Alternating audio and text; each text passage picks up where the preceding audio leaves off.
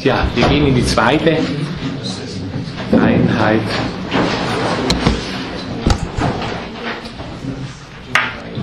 Wir gehen in die zweite Einheit für heute hinein. Ich sage vielleicht in technischer Hinsicht, wenn es Ihnen recht ist, machen wir es wieder so wie das letzte Mal, also nur nicht eine äh, ausführliche Mittagspause, sondern nur eine kurze Mittagspause, sodass wir dann um 15 Uhr schließen können.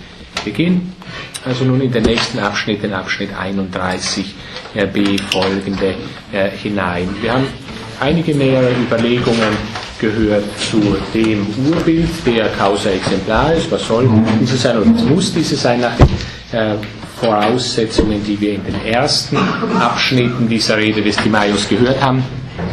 Ja, und äh, wir kommen jetzt als nächstes zu dem, ja, wenn wir so wollen, Körper der Welt. Und dann ist das natürlich eine eine fällt mir gleich ein, merkwürdige Angelegenheit. Äh, wenn Sie den Text schon zur Gänze gelesen haben, oder zumindest äh, einigermaßen zur Gänze gelesen haben, werden Sie gesehen haben, Platon kommt auf dieses sein Anfang oder seinen Anfang mit Überlegungen zum Körper der Welt ja selbst zurück. Also eigentlich müssten wir doch zunächst mal von der Seele handeln, von der Seele der Welt in diesem äh, Zusammenhang. Die Welt ein, muss als ein lebendiges Wesen hervorgebracht werden. Das Prinzip des Lebens ist natürlich die Seele. Wir können Seele überhaupt mal allgemein als Lebensprinzip oder Bewegungsprinzip oder auch das sich selbst Bewegende definieren. Nicht, wenn wir da auf den Phaedros zurückblicken, wo Platon ja erstmals, wenn man so will, von Weltseele gesprochen hat. Er ist ja der Denker, der in unserer Tradition diese Rede oder diese Lehre von Weltseele überhaupt begründet hat. So etwas gibt es äh, vorher nicht und zwar äh, eben im Wesentlichen zum einen im Phaedros, zum anderen äh, Timaios in den Nomois, so dass er dann wiederum natürlich auf die Weltseele äh, zu sprechen kommt in Abschnitten, die wir hier vielleicht auch zusätzlich erinnern können, weil sie schon ganz grundlegend wichtig zu dieser Thematik sind. Also eigentlich würde man zunächst mal erwarten, wenn denn die, es, äh, die Welt oder der Kosmos insgesamt ein großes Lebewesen, beseeltes Wesen ist, müsste man ja zunächst mal von der Seele qua Prinzip des Lebens handeln. Das macht allerdings Platon hier nicht, sondern er spricht zunächst vom Körper der Welt. Allerdings dort, wenn Sie da so ein wenig vordenken, jetzt in diesem Fall erst dort, wo er beginnt, von der Seele der Welt zu handeln, er sagt er, es ist nicht so, dass der Körper gewissermaßen älter wäre, also nicht sagen wir biblisch, nicht der Ältere muss dem Jüngeren dienen, sondern es ist zunächst mal so, dass wir, die wir vielfältig vom Zufalle abhängig sind, wie sich Platon dort ausdrückt, eben so reden, dass wir zuerst das Körperliche und dann hinterher erst die Seele betrachten. Warum eigentlich? Eigentlich ist die Seele älter, nicht? Also im Sinne eines zeitlosen Vorgedacht natürlich als der Körper.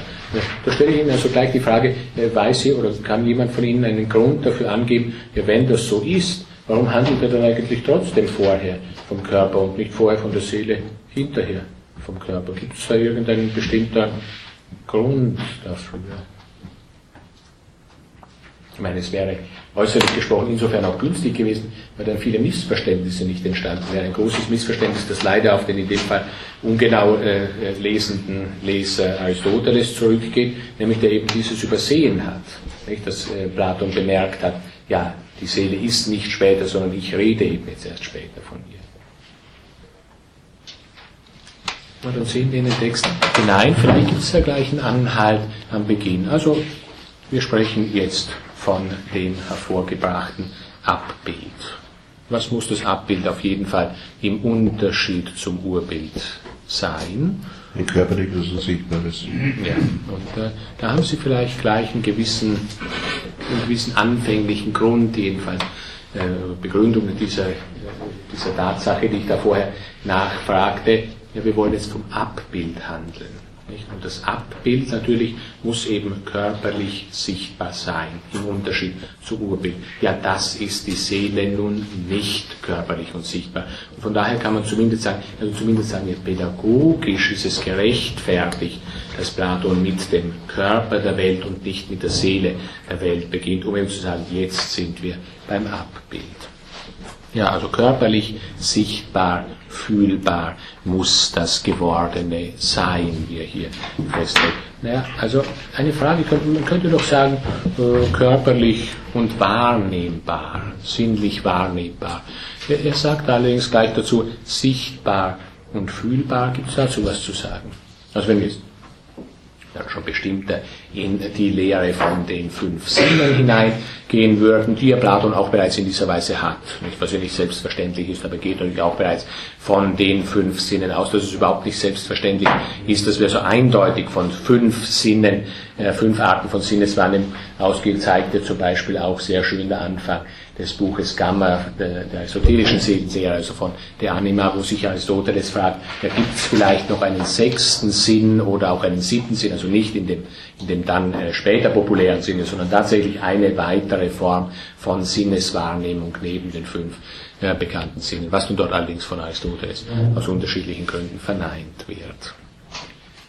Ja, also zunächst nennt er hier zwei Formen von Sinneswahrnehmung, den Gesichtssinn und den Tastsinn offenbar. Warum gerade diese zwei? Na, die zwei sollen, wenn wir von den folgenden da auch ausgehen, offenbar das, den kompletten Bereich der Sinneswahrnehmung abdecken, insofern als sie die Extreme sind. Nicht? Also der einfachste Sinn und dann der höchststufige Sinn, der einfachste, allgemeinste, daher auch grundlegendste, wenn wir das gleich jetzt noch in Aristoteles hinüberziehen, würde nicht alle Gut, das sind dann Überlegungen zum Maulwurf, auch die man da anstellen müsste von Aristoteles. Ja, aber ein, der Sinn, den auf jeden Fall jedes Tier hat, ist der Tastsinn. Also es ist nicht möglich, dass ein Tier, jetzt im dann später in aristotelischen äh, Sinne, dass ein Tier irgendeine Sinneswahrnehmung hat, nicht aber die Tastwahrnehmung, wenn es so möglich ist. Nur Tastsinn, nicht aber die übrigen Sinne. Der Sinn hingegen, der der höchststufige ist, sowohl platonisch wie aristotelisch, ist das Sehen. Und zwar warum? Weil uns das Sehen, das sehen wir dann ohnehin jetzt dann gleich im Timaeus auch äh, näher, weil das Sehen der Sinn ist, der uns am stärksten zum Denken hinbringt. Also zu dem, was alles eigentlich natürlich den Menschen ausmachende, rationale ausmachende ist. Also diese Form von Sinneswahrnehmung ist die, die schon ein stärkstes ja, Leitmittel, wenn ich wieder dieses Wort aus der Politeia äh, verwende, stärkstmögliches Leitmittel hingibt. Also viele Unterschiede zu erkennen, die zum Denken anregen. Im Unterschied zu den anderen sind. Denken Sie da etwa, wenn Sie die entsprechenden Abschnitte kennen, da vielleicht auch tatsächlich mal in diese Abschnitte zu den Leitmitteln hin zum Denken in der Politeia, nicht Sinnestäuschungen beispielsweise, nicht gerade was den Gesichtssinn angeht, die Platon da aufführt. Sowas fordert zum Denken auf, weil es natürlich zum Erstaunen oder zum sich wundern auffordert. Nicht? Also hier sehe ich was, plötzlich scheint es anders. Da scheint ein Widerspruch da zu sein. So ein Widerspruch lässt sich rein mit der Sinneswahrnehmung nicht lösen. Wir werden also durch die Sinneswahrnehmung über sie hinaus zu rationalen Überlegungen geführt. Ja, äh, möchte jemand versuchen, die nächsten äh, Darlegungen zu äh, kommentieren? Also Körperlichkeit, sinnlich, äh, sinnliche Sichtbarkeit und äh, Fühlbarkeit. Wie schließt äh, Platon jetzt von da aus weiter?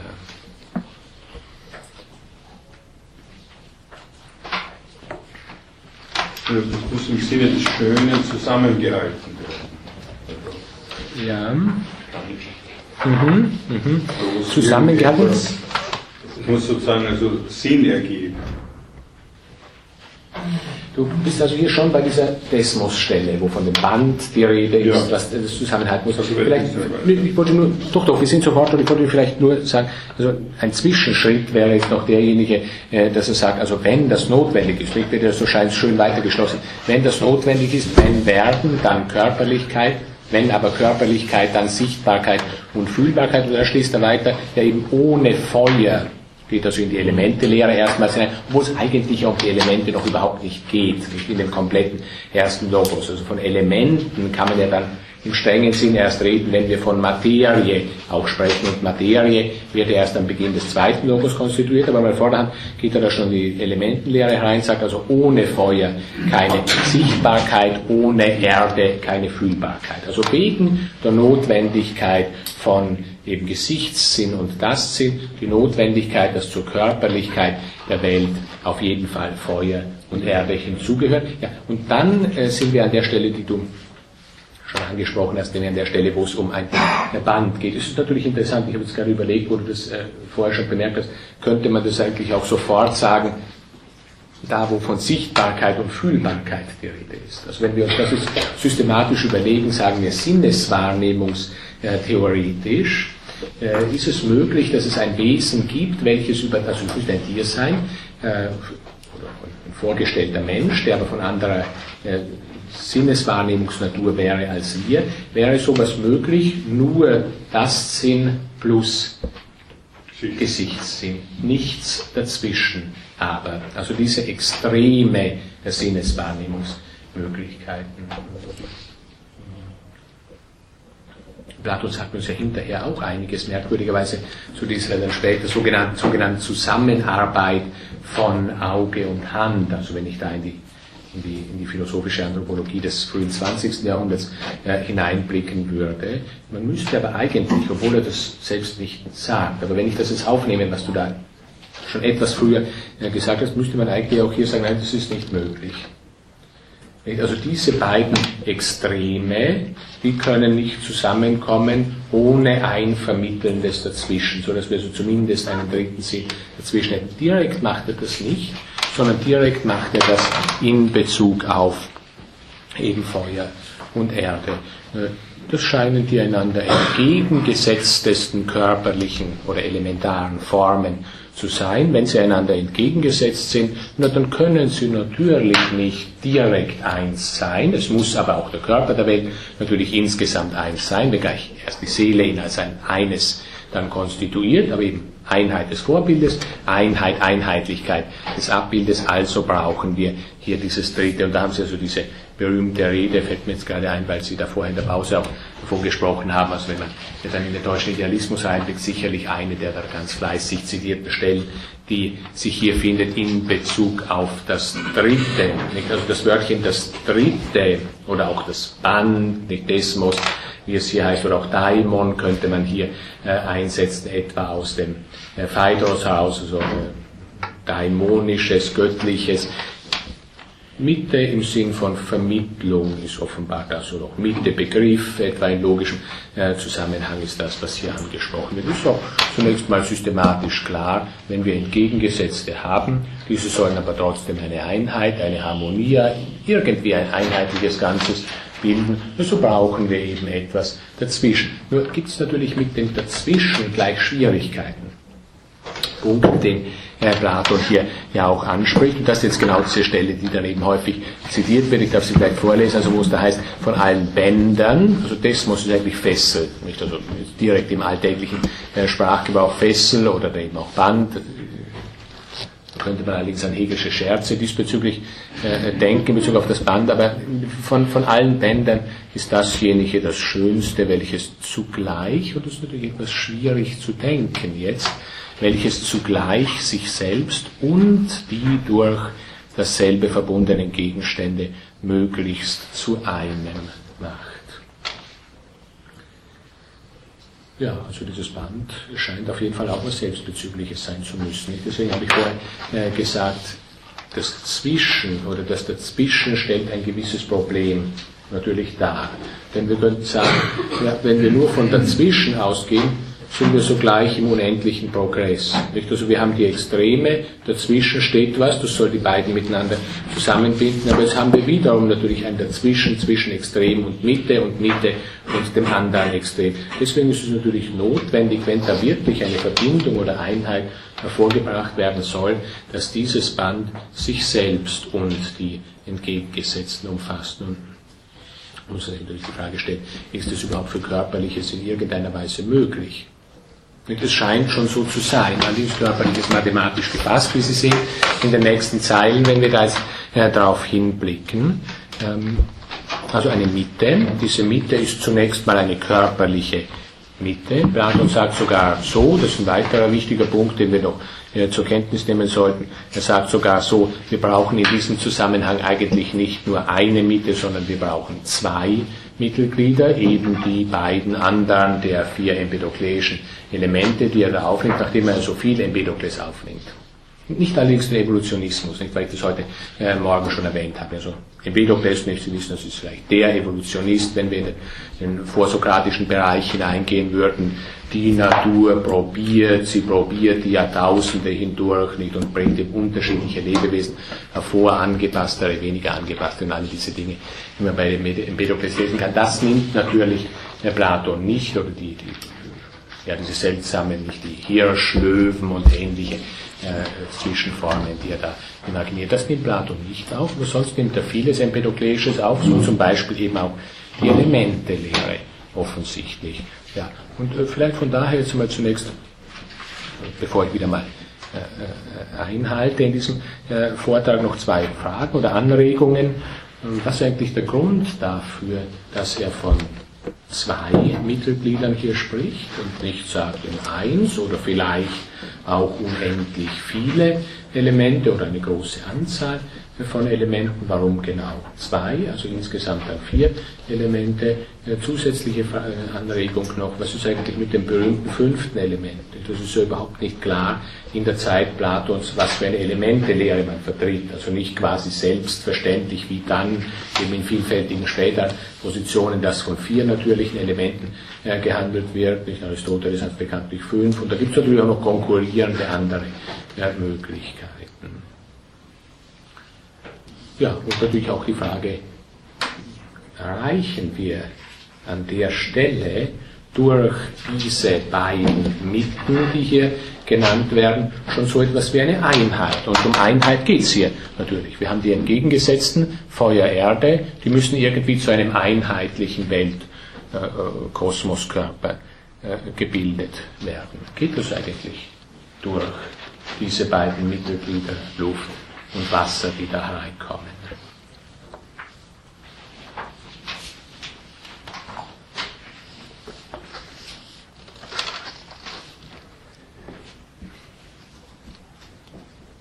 Ja, also die erste Frage, nämlich diejenige, warum vier und nicht drei Elemente, also warum ein Mittelglied und äh, warum nicht ein Mittelglied, sondern zwei, die scheint ja direkt beantwortet zu werden, wenn Sie da reinblicken. Also wenn nun der Leib des Alls eine bloße Fläche, also wenn wir jetzt einmal die Vorstellung äh, bilden würden, es gibt sowas wie bloße Flächen, mit Ansehen ist die Vorstellung ja falsch. Also zumindest ist sie aristotelisch sicher falsch und sie ist höchstwahrscheinlich auch platonisch falsch. Wir werden sehen, das müssen wir genauer sehen dann am Beginn des zweiten Logos, wo von den Urdreiecken dann gehandelt wird. Aber zunächst mal würden wir sagen, sehr wahrscheinlich ist es so, dass auch Platon sagen würde, Fläche für sich gibt es genauso wenig wie Punkt für sich, sondern das sind zwar notwendige, aber dennoch eben mathematische Abstraktionen. Also was es eigentlich geben muss, wenn Sichtbarkeit und Körperlichkeit da sein soll, ist auf jeden Fall Dreidimensionalität. Also wir können natürlich sagen, wir sehen da vielleicht eine weiße Fläche, trotzdem aber die weiße Fläche als Fläche gibt es natürlich nicht als bloße Fläche. Ja, also das sagt er jetzt kontrafaktisch eben, also wenn das so wäre, dass der Leib des Salz eine bloße Fläche wäre, ohne alle Höhe, also hätte werden sollen, sagt er hier kontrafaktisch, nun geht das ja gar nicht. nicht also eine Unmöglichkeit hier aussprechen, äh, dann wäre, dann hätte also ein Mittelglied genügt. Also wenn wir von Flächen oder Ebenen sprechen, so scheint die Grundzahl, wenn wir es jetzt sehr stark pythagorisieren, schon ausdrückend die drei zu sein. Sie sehen also hier schon einen schönen Zusammenhang hin zu dieser Lehre von den Urdreiecken. Also das Einfachste, was wir flächenmäßig haben können, ist die drei, eben das Dreieck. Es gibt keine Fläche, die nicht zumindest eben Dreieckpunkte und eben auch entsprechend drei Seiten hat. Nur gilt das für die Körperlichkeit äh, nicht. Aber eben ist schon implizit eine Begründung dafür, warum Urdreiecke zum Beispiel und nicht Urquadrate oder sonst irgendwas, wenn wir schon von einem geometrischen Atomismus dann ausgehen oder sprechen wollen, wie er das im Rahmen des zweiten Logos äh, macht.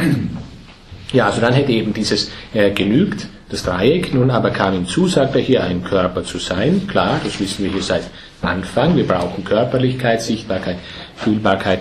Daher benötigen wir zwei Mittelbilder, sonst hätten wir nur Flaches.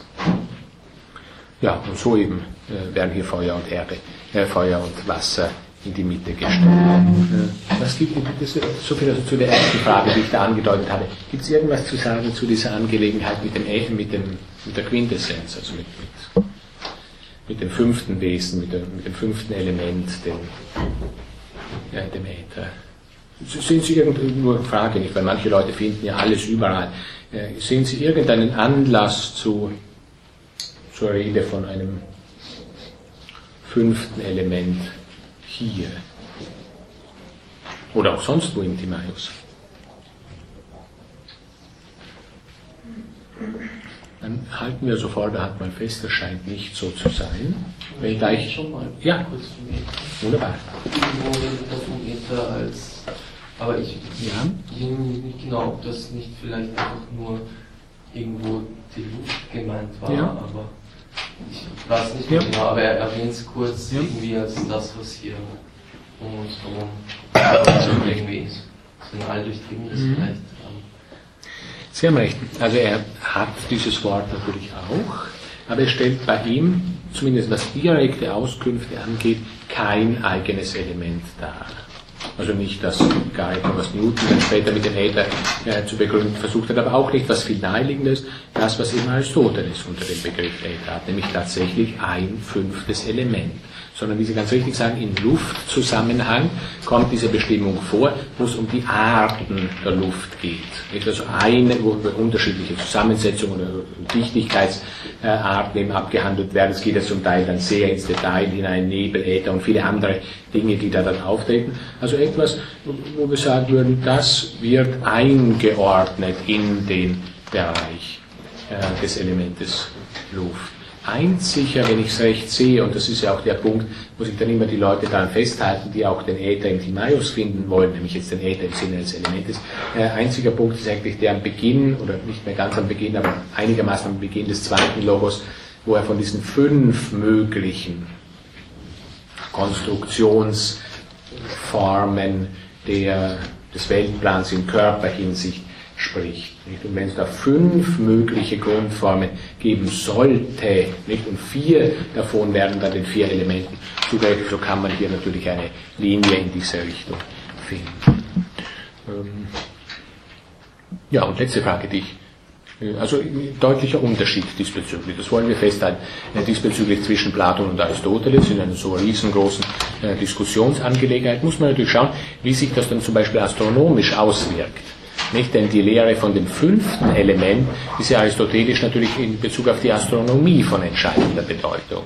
Das fünfte Element gibt es ja aristotelisch nicht bei uns hier auf der Erde herunten, sondern in der supralunaren Sphäre, also in der Sphäre oberhalb der Sphäre, die der Mond um die Erde herum bildet. Und das steht im Zusammenhang eben mit seiner äh, Kosmologie, mit seiner Lehre auch von der vollständigen Regelmäßigkeit der Gestirnsbewegungen und dergleichen. Also der Äther ein Element, das nur eine und nicht drei Formen von Kinesis zulässt, nämlich ausschließlich die Kinesis katatopon, also die Ortsbewegung.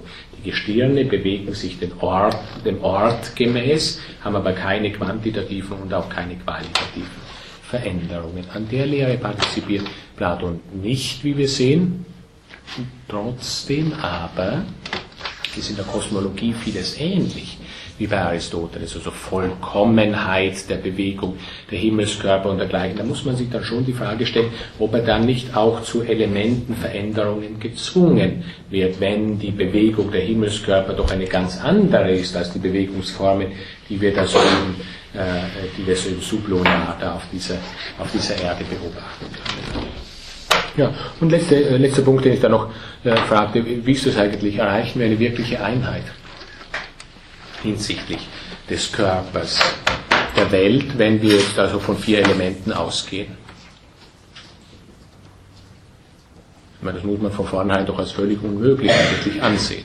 Also wenn wir ausschließlich vom Material ausgehen, also wie sollen eigentlich jetzt diese vier, da können wir vielleicht bestimmt unter bestimmt weiteren Voraussetzungen ist dann Einheitlichkeit möglich. Also dass sich zum Beispiel, das ist vermutlich vorausgesetzt für Einheitlichkeit, dass sich zum Beispiel Wasser in Luft und umgekehrt verwandeln kann. Das ist ein riesengroßes Problem, dass bei Platon das nur in Bezug auf drei von diesen vier Elementen, nicht in Bezug auf die Erde möglich zu sein scheint, wie wir dann später in dem zweiten Teil sehen. Aber ich würde auf jeden Fall sagen, die Elemente für sich natürlich, ob wir jetzt da zwei oder vier haben, die konstituieren natürlich keine Einheit unter diesen vier. Ist ja auch von daher schon völlig klar, dass dieser Kosmos als ein einziges großes Lebewesen aufgefasst wird. Und wodurch wird denn das Lebewesen eins, ein einheitliches? Ja, natürlich durch die Parousia von Seele, wie uns Platon immer wieder mitteilt, also durch die Anwesenheit von Seele. Wenn die Seele weg ist, ist eben das einzelne Lebewesen auch nicht mehr eins, ein einheitlich sich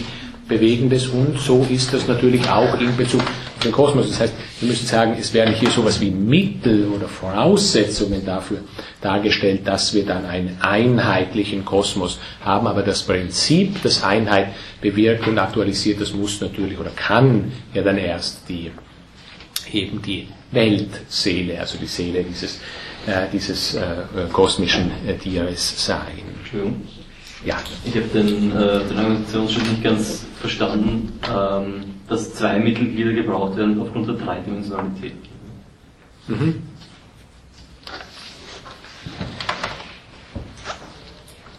Ja, äh, also Sie meinen jetzt direkt diese äh, direkt ein Textproblem oder, oder auch unabhängig äh, vom Text. Also der Punkt scheint der zu sein, wenn, wir wir können durch sagen, gewissermaßen pythagoreisch, wir überlegen uns, eine wie große Anzahl von Elementen brauchen wir zur Konstitution von was. Und Plato sagt hier, also wenn wir sowas wie Ebene erreichen wollen, so brauchen wir drei Endpunkte. Nicht? Wenn wir nur, oder Fläche, wenn wir nur zwei haben, haben wir nur eine Linie. Ja, aber wenn wir nur drei Endpunkte haben, also nehmen wir an eben Feuer, Erde Ja. und Wasser, dann hätten wir eben weiterhin nur, egal wie wir die drei Punkte miteinander verbinden, eben nur Fläche. Während wenn ein vierter da ist, dann ergibt sich eben die Möglichkeit, nicht die Notwendigkeit natürlich geometrisch, aber die Möglichkeit, dass wir einen Raum haben. Es können natürlich auch alle vier in einer Fläche liegen, aber das ist nicht der Punkt, um den es es da geht. Die Vierheit als symbolische Zahl für die Erde äh, hat eine lange Geschichte. Ja. Äh, spielt sich das ja auch in den vier Himmelsrichtungen wieder. Äh, Ich habe die Möglichkeit, dass man versucht hat, das auf vier, vier äh, Elemente dann äh, einzugrenzen, damit man auf die vier kommt. Aber das glaube ich ja nicht. Ich glaube, dass das was Prinzipielles ist, wenn wir zwei äh, viele Wesen auch die moderne Physik etwas nicht die vier Grundkräfte des Kosmos, die jetzt, äh, dass sich diese Vierheit das auch heute noch in der modernen Physik wiederholt, ist eine, wo auch versucht wird, das auf eine einheitliche Grundkraft zurückzuführen. Das ist schon erstaunlich. Sehr Also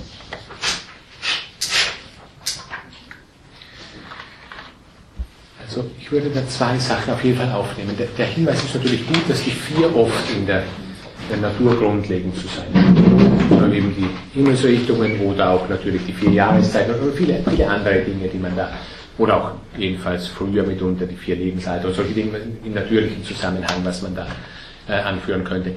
Und äh, da ist dann natürlich die Frage, ja, was ergibt sich woraus? Also ergibt sich diese Konstruktion, die Platon oder vielleicht auch die Pythagoreer haben aus dieser gewöhnlichen Redensweise, oder ist das eigentlich das Primäre, dass wir sagen, tatsächlich, wenn wir natürliches, physisches, körperliches haben wollen, brauchen wir auf jeden Fall die vier. Das ist das ganz Grundlegende diesbezüglich.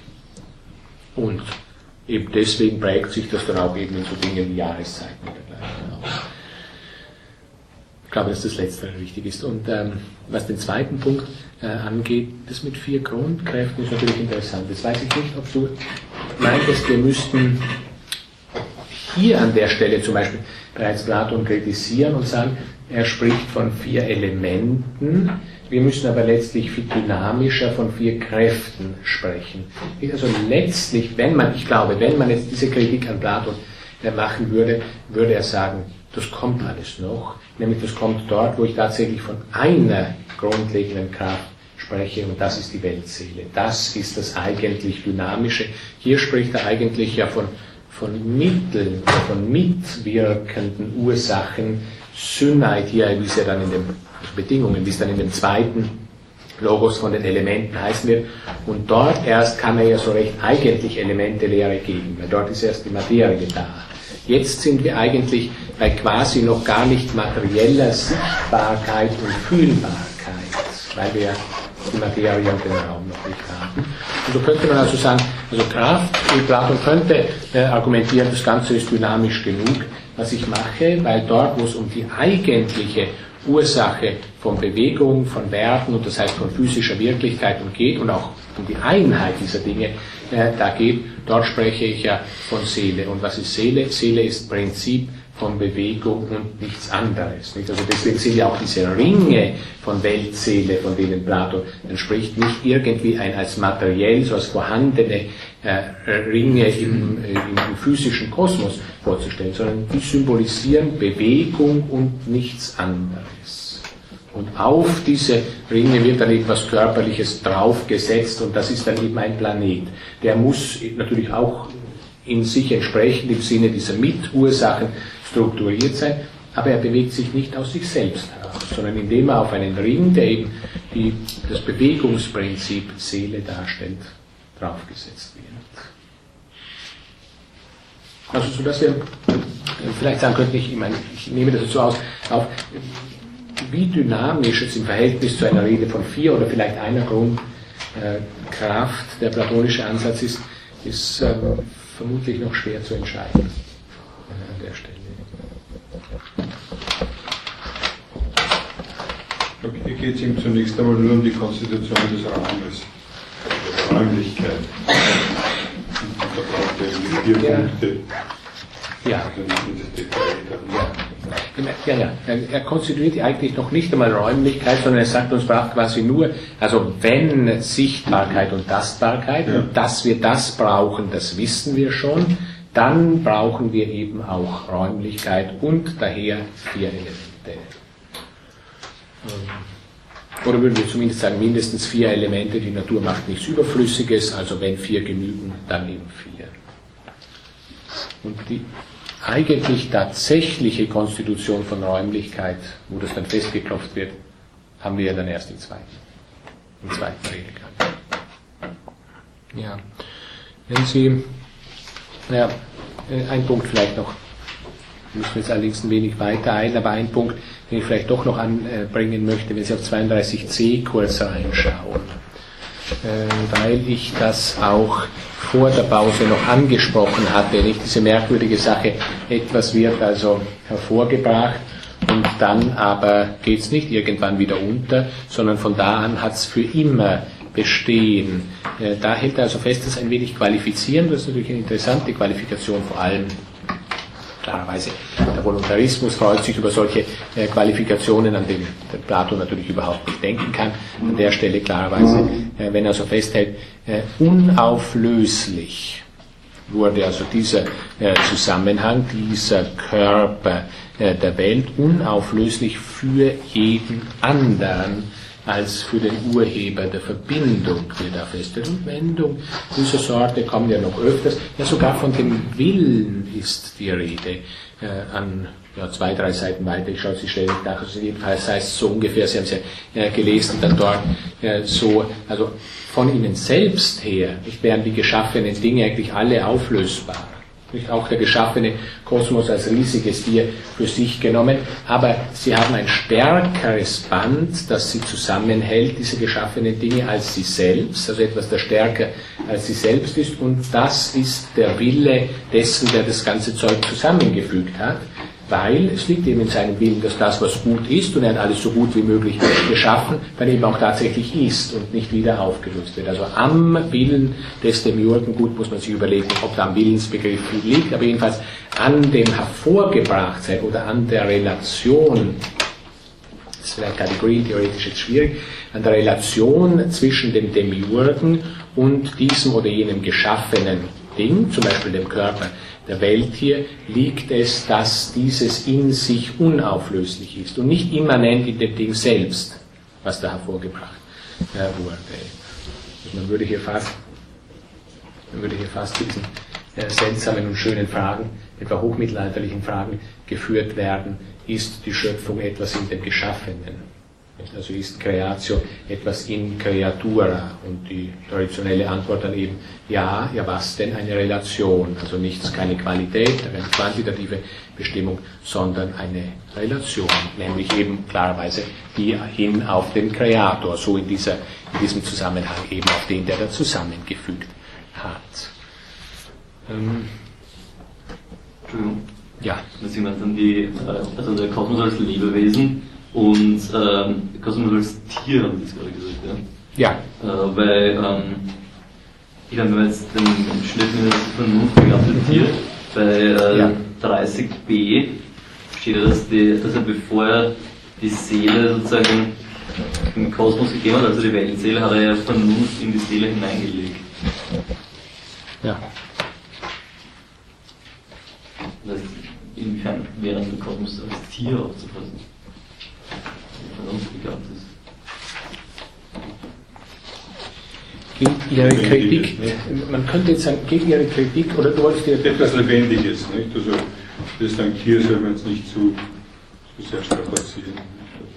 Nein, ich war keine Kritik. Nein, nein, nein, nein, nein. ich überlege nur, wohin gehen Ihre Überlegungen oder wohin müssen unsere Überlegungen eher gehen, wenn wir jetzt tatsächlich fixieren wollen, was ist dieser hervorgebrachte Kosmos? Er ist einmal auf jeden Fall lebendig. Also das müssen wir auf jeden Fall sagen. Würde es jetzt genügen, wenn wir nur Lebendiges sagen? Also erste Seele im Sinne des Aristoteles, Pflanzenseele. Würde das genügen? Oder würden wir sagen, es muss eine höherstufige Form von Lebewesen sein. Und ich hatte mehr oder weniger unabsichtliches da Tier gesagt, macht aber nichts. Also würde das schon die Tierseele implizieren, sodass wir von Wahrnehmung sprechen, von Seiten, von Seiten der Weltseele äh, her, oder aber müssten wir sogar von einem rationalen äh, hier also letztlich von dem Kosmos als einem großen geschaffenen Menschen ausgehen.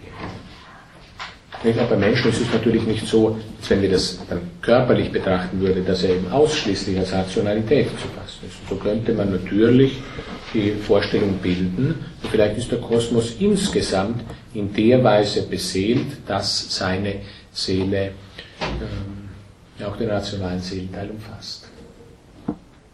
Also nach 30 A und B würde ich eher sagen, dass, würde ich sagen, dass, ist, dass die Seele näher an der Menschenseele als an der, an der Tierseele sein wird. Mhm.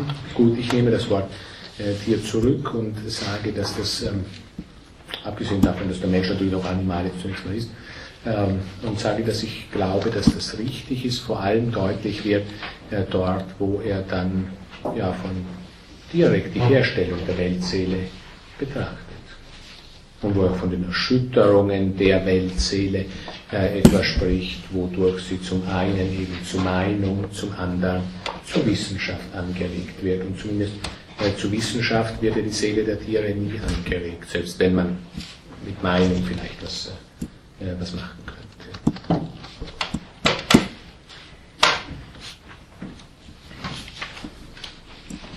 Aber dies schmeckt ja nicht. Äh, du würdest eher sagen, Pflanzenseele ist das Beste.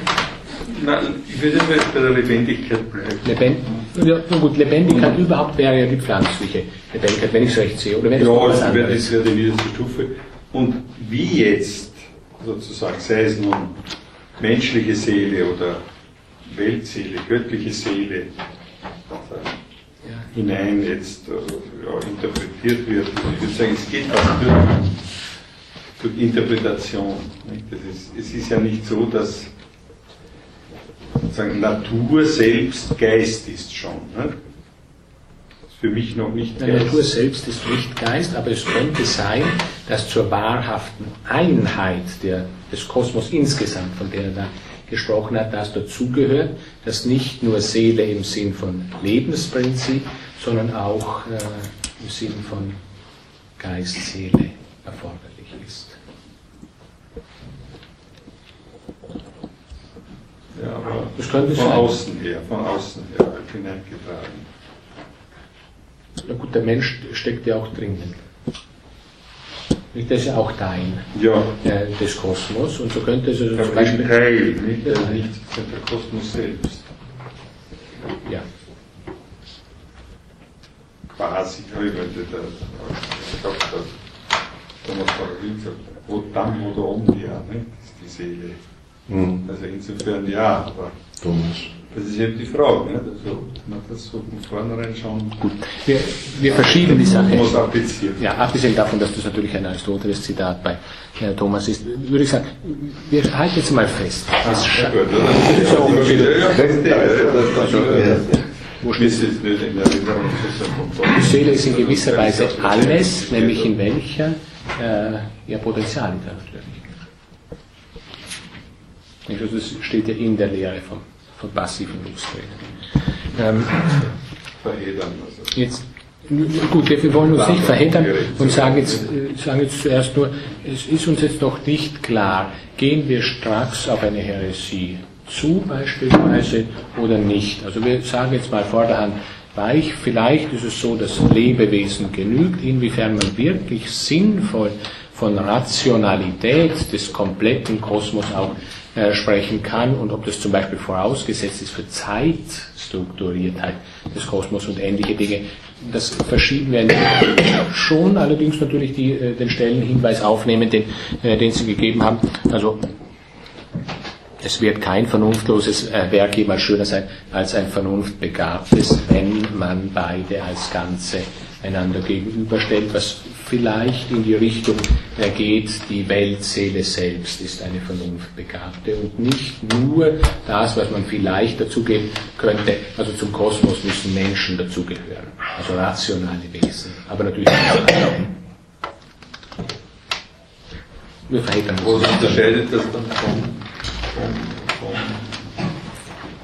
vom Demiurg? Was unterscheidet?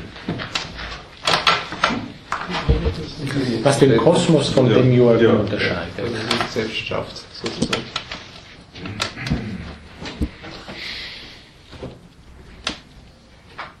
Naja, das, also, Die, die dann halt, nicht? Also, dass der Kosmos vergehen kann, wenn der Demiurg das interessiert.